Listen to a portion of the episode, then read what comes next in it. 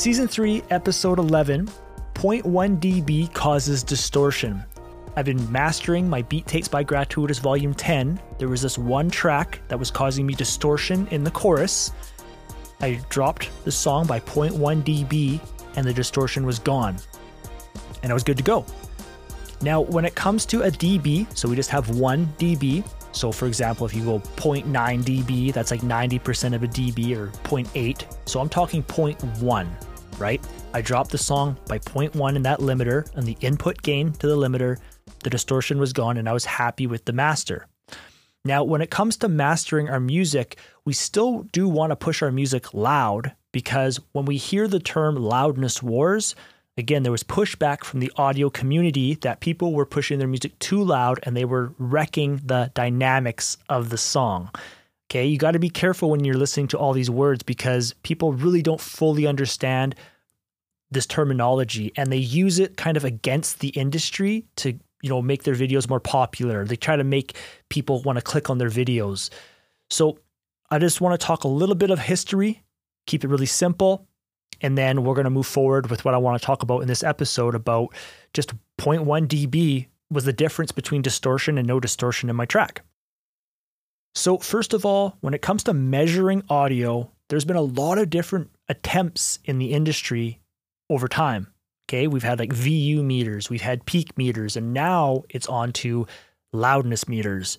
And I do think this loudness meter is a nice way to balance your songs from one song to the next because it measures music in a different way from these other types of audio measurement approaches. It takes into account how loud frequencies to our ears, and so far it's been generally pretty good.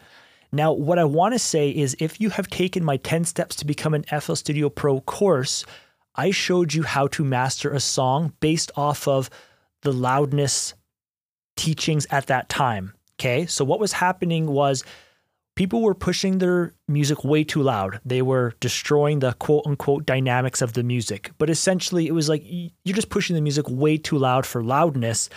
But there's a sweet spot.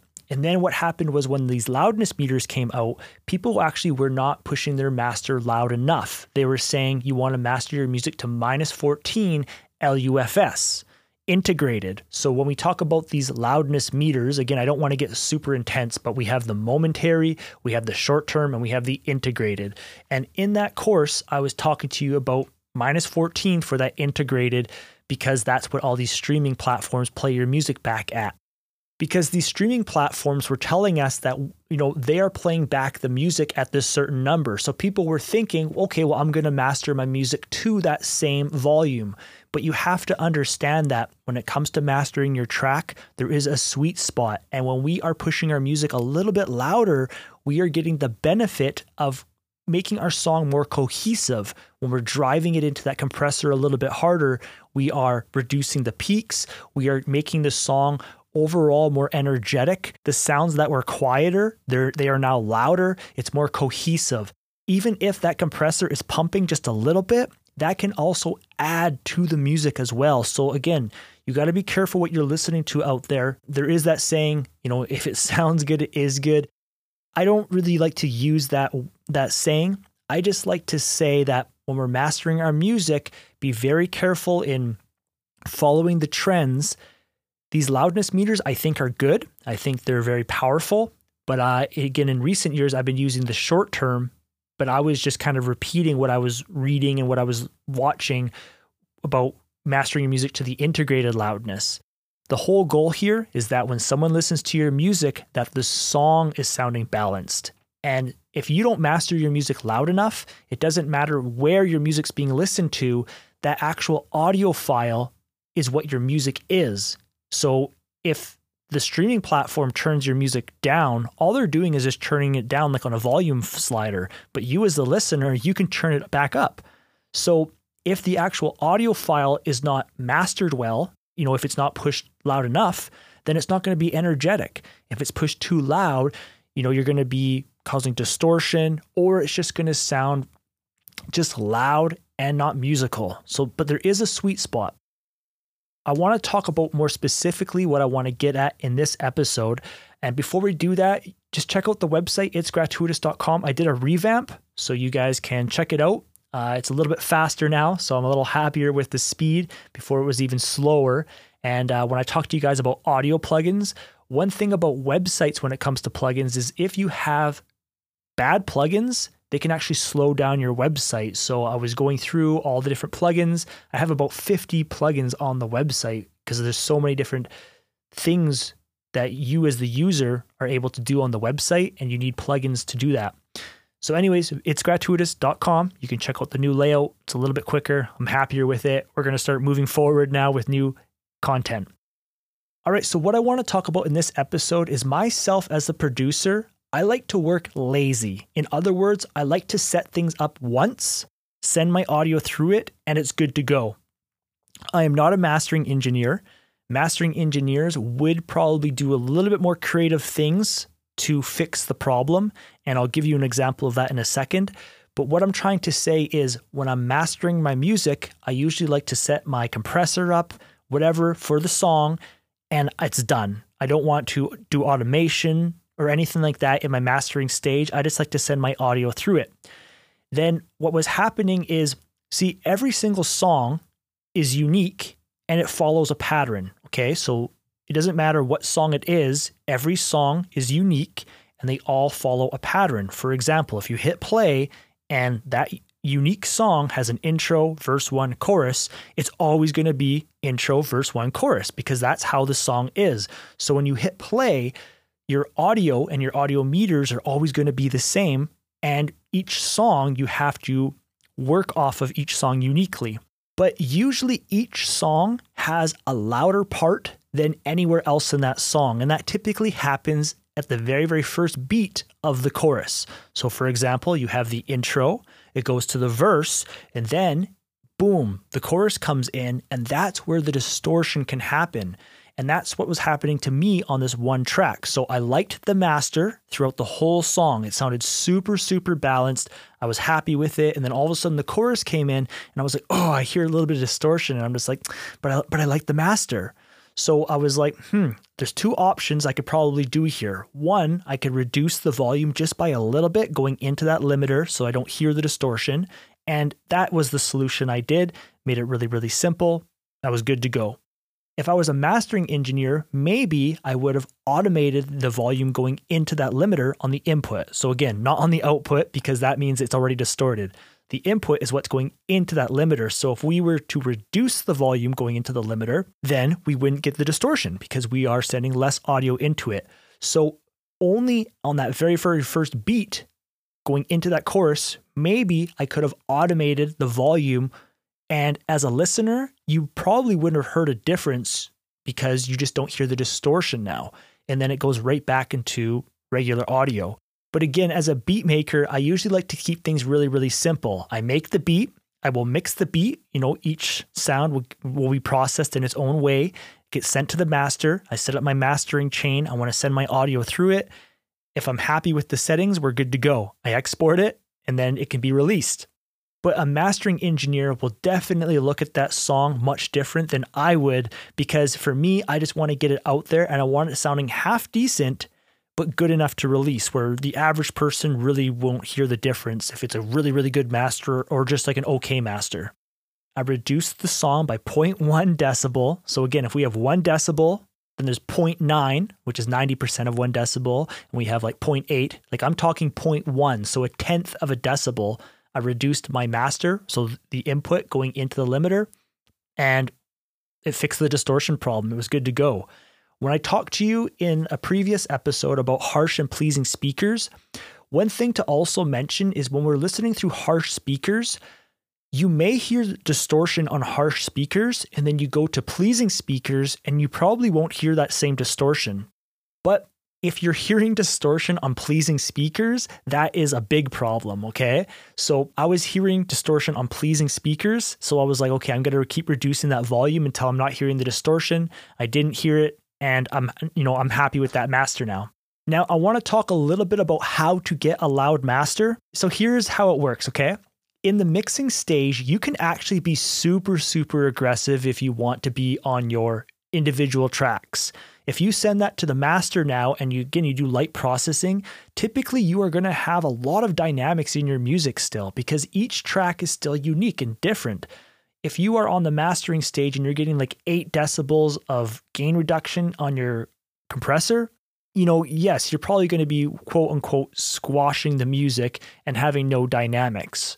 But a big problem is again, a lot of people actually aren't pushing their music loud enough. And if they are trying to push their music louder, they're not able to because they're actually not mixing hard enough. And what I mean is, for example, if you're mixing your music, you have a piano, you have a guitar, you have a kick drum, you are not compressing these instruments hard enough or you're not applying enough distortion onto them. Again, you can also do parallel distortion and parallel compression. So you kind of get like the best of both worlds. You can kind of retain some peaks you know, for quote unquote dynamics, but then your parallel audio signal gives you that fullness.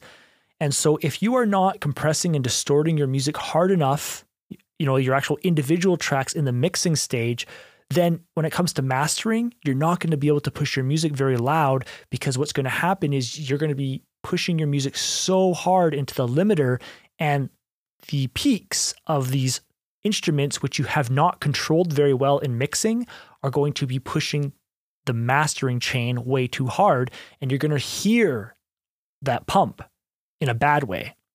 If you control your instruments very good in the mixing stage, then when it goes into the mastering, when you have peaks, that's fine. Like that's good because you need to have peaks in order to have you know life in your music but the peaks are controlled going into the master so when you are doing compression when you are doing limiting that it's not huge peaks like you're not getting minus 8 decibels of gain reduction to get the loudness that you're looking for if you control that in the mixing stage then it goes into the mastering chain then you can master your music very loud but again when I say very loud like that, like we don't want to be doing very loud.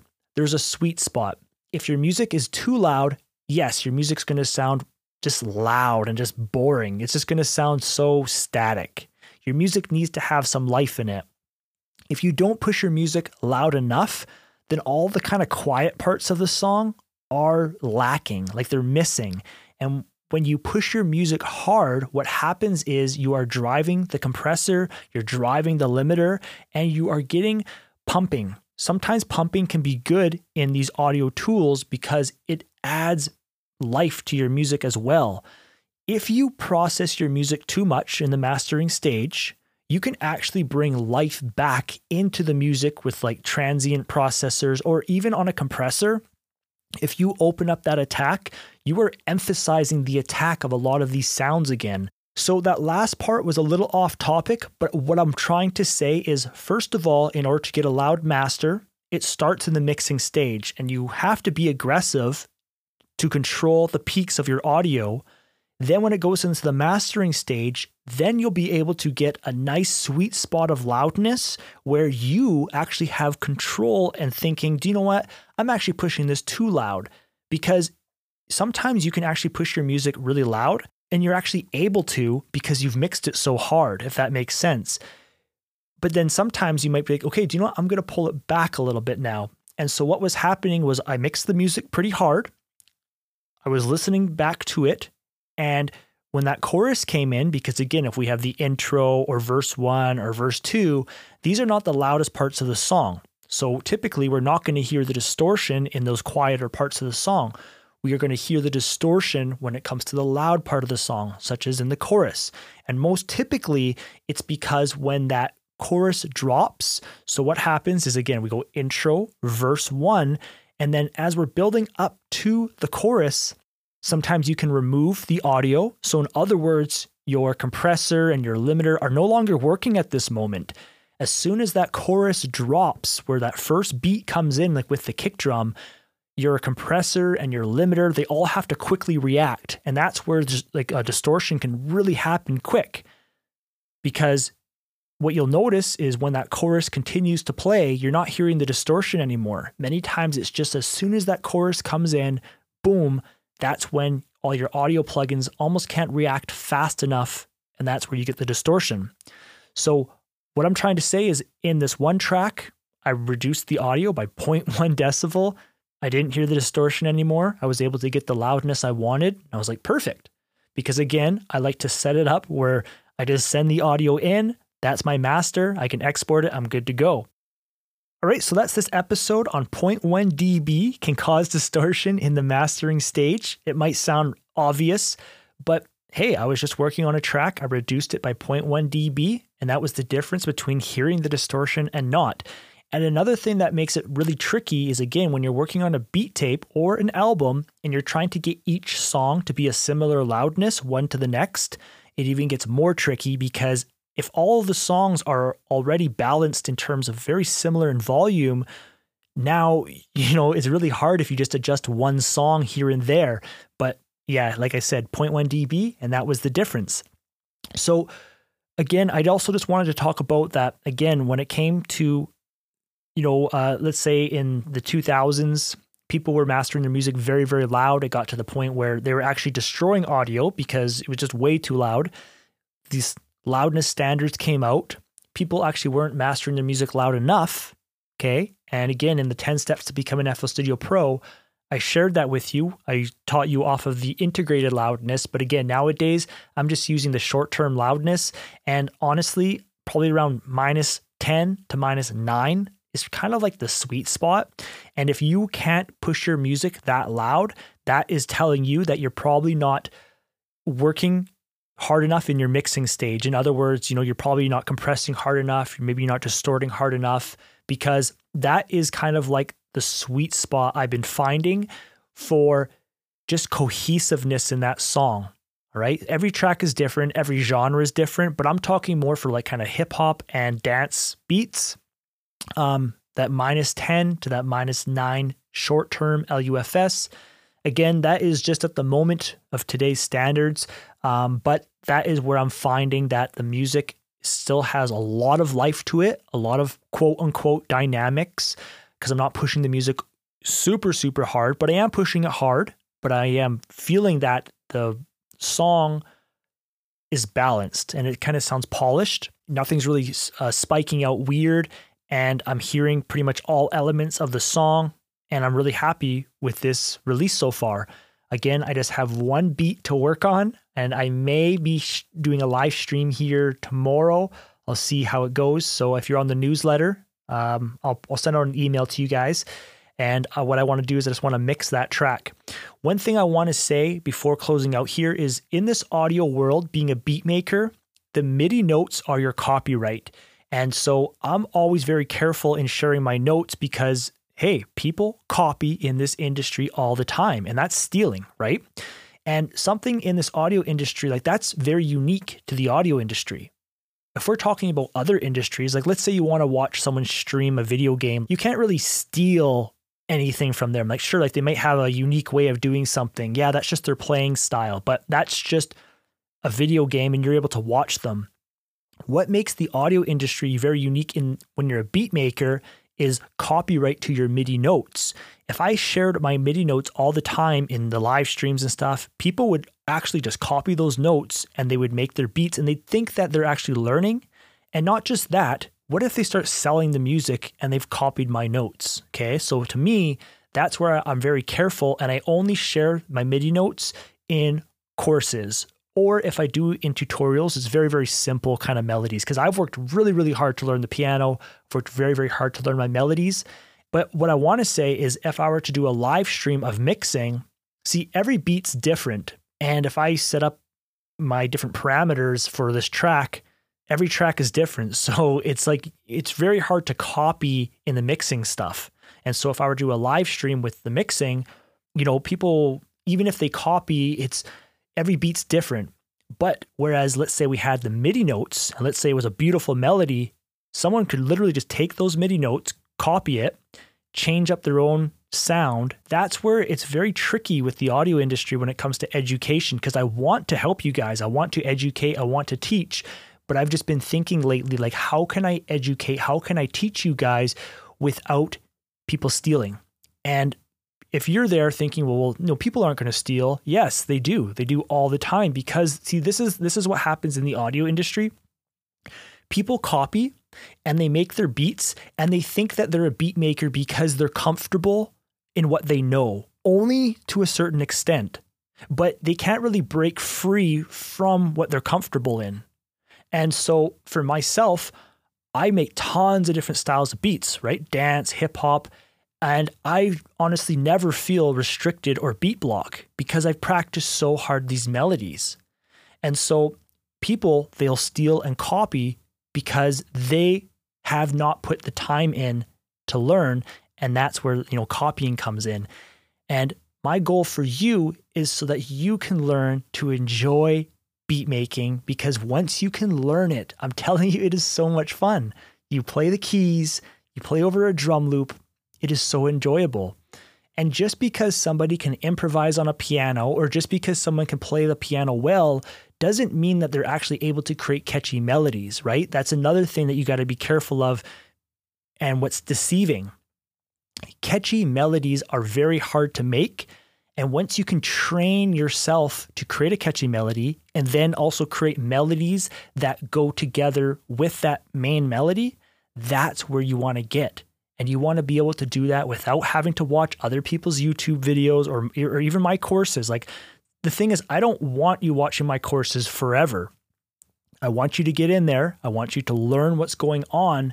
Then I want you to break free and be able to enjoy what you're doing because there's not enough time to make beats, to watch videos, to make beats, to watch videos. Like if like that's all you're going to be doing. I want you to be able to enjoy your life, still do whatever you want to do. And then when you come to make your beats, you know what you're doing. You don't have to find inspiration from out anywhere else because if you do that, you're never going to be your own self as a producer. All right? And I'm telling you, in this music industry, people are copying all the time. I encourage you to visit my website, itsgratuitous.com forward slash music. You can check out all of my beat tapes. You're able to download them. Okay, this is a free download link. You don't have to sign up with your email or anything. And just check out some of the beats. Like they're just so unique, they're so different. And that's just because I'm not following the trends. I just like to do my own thing. And you have to understand that in this industry, if you want things to sell, if you want to build momentum, you're going to have to copy the trends, right? But for me, I would not enjoy making music if I had to follow the trends. What makes music so much fun is just creating a catchy beat, which is so unique from anything you've heard before, but it still sounds really powerful and catchy. And that's what makes beat making so much fun for myself. Um, and I really think that if you are not making beats that way, eventually you're going to get bored and it's not going to be fun because what happens is if you start entering the music business and you start making money, what happens is you start focusing more on the money rather than enjoying music. And for me, it's like I always want to I always want to keep time for music. I always want to keep time because it's so much fun. And then when I do educate, one, I'm fresh. You know, if, if you want to follow a video or whatever, it's like, yeah, I've been making beats for a while. So whenever I make a beat, it's like I'm still fresh. It's not like, you know, oh yeah, I made beats like seven years ago and I'm still doing training, but I'm not active. So, anyways, visit the website, itsgratuitous.com. In the top bar, you will see newsletter. You can sign up right? You guys can be notified of new podcasts, new blog posts. I'll be coming out with a lot of cool things here soon. Website's now organized. I want to come up with some piano training for you guys, some drum loop training. And if you guys ever need help learning to make beats, again, just visit me over at itsgratuitous.com and I'm just an email away.